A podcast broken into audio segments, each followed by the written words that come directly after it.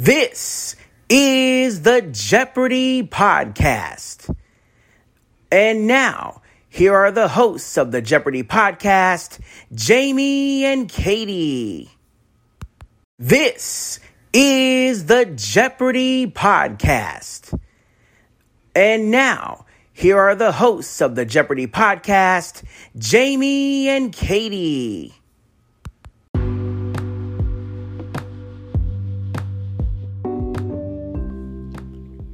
Hello, everybody.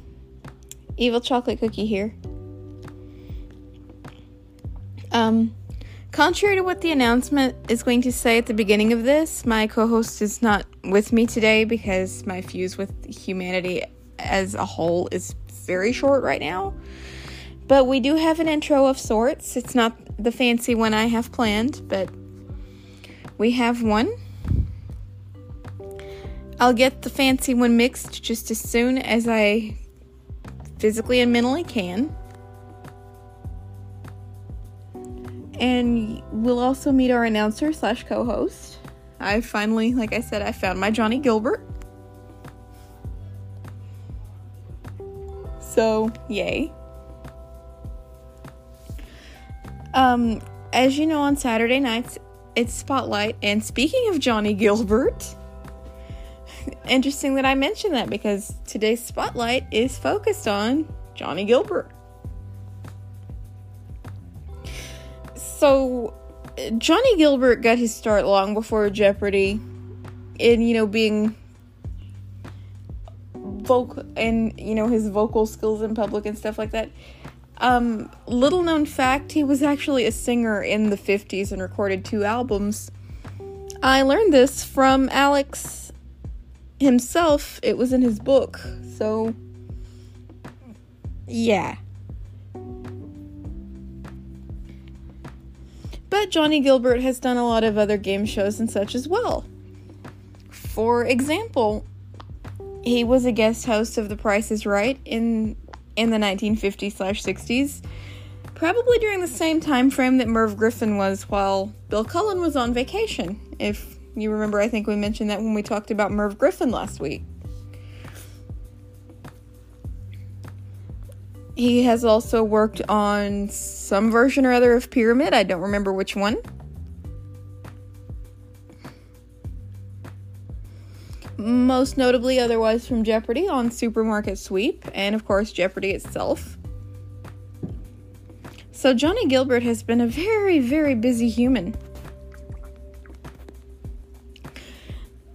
Of course, as he's gotten older, he's scaled back and now he only does Jeopardy. And interesting tidbit, he actually does his recording from home now. At least that's what I've heard in the various communities I'm a part of.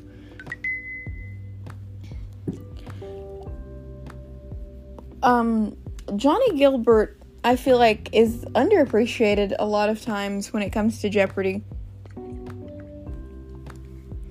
Everyone focuses on Alex or Ken or Miss Obnoxious or you know somebody else. And I get that. Every but everybody deserves credit.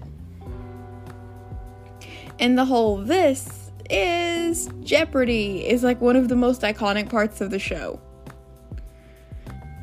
So I feel like Johnny Gilbert does not get enough love from the fan base as a whole. Um, he actually, if I've understood right, did a lot of clue reading for Jeopardy video games at some point. I can't personally attest to this because they're all inaccessible and I can't play them. But I do believe that that's, you know, a thing.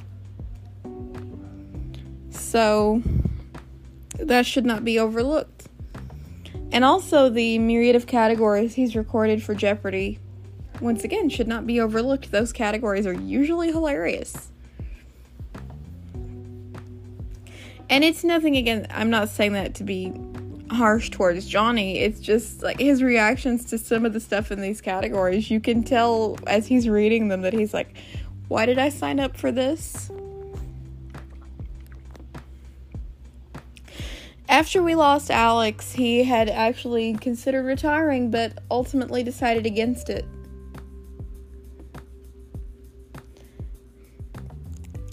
Honestly, Johnny Gilbert is going to be irreplaceable.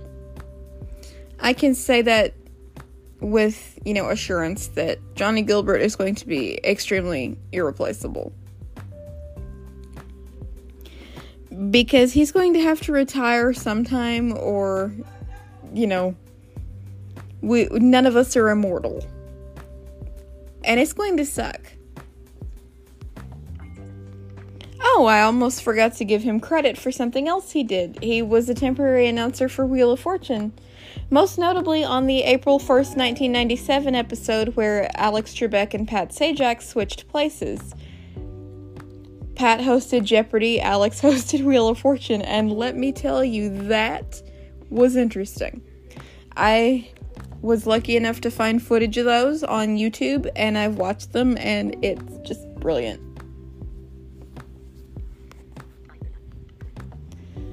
So, the takeaway from today's spotlight is that Johnny Gilbert needs a lot more appreciation from the fan base as a whole.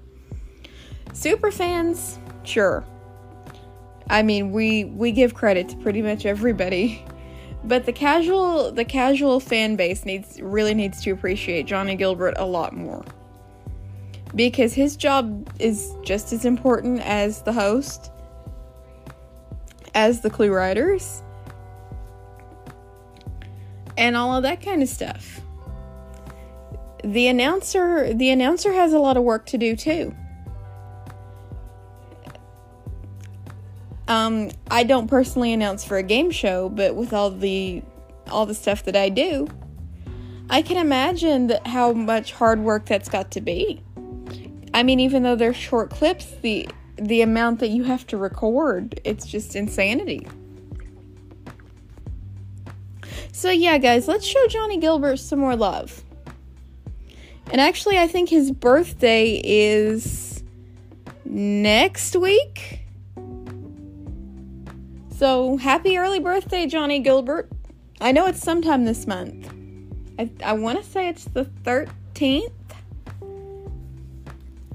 But yeah, happy early birthday, Johnny Gilbert. Due to my impossibly short fuse, that's all I've got for today. Under normal circumstances, I could have talked a lot more, but I'm just done. I'm done for the day. I'm just I'm just worn out. So I will see you folks tomorrow for our strategy corner. And as Alex would say, so long, everybody. This is Jamie T speaking for the Jeopardy podcast, an evil chocolate cookie production. This is Jamie T speaking for the Jeopardy podcast, an evil chocolate cookie production.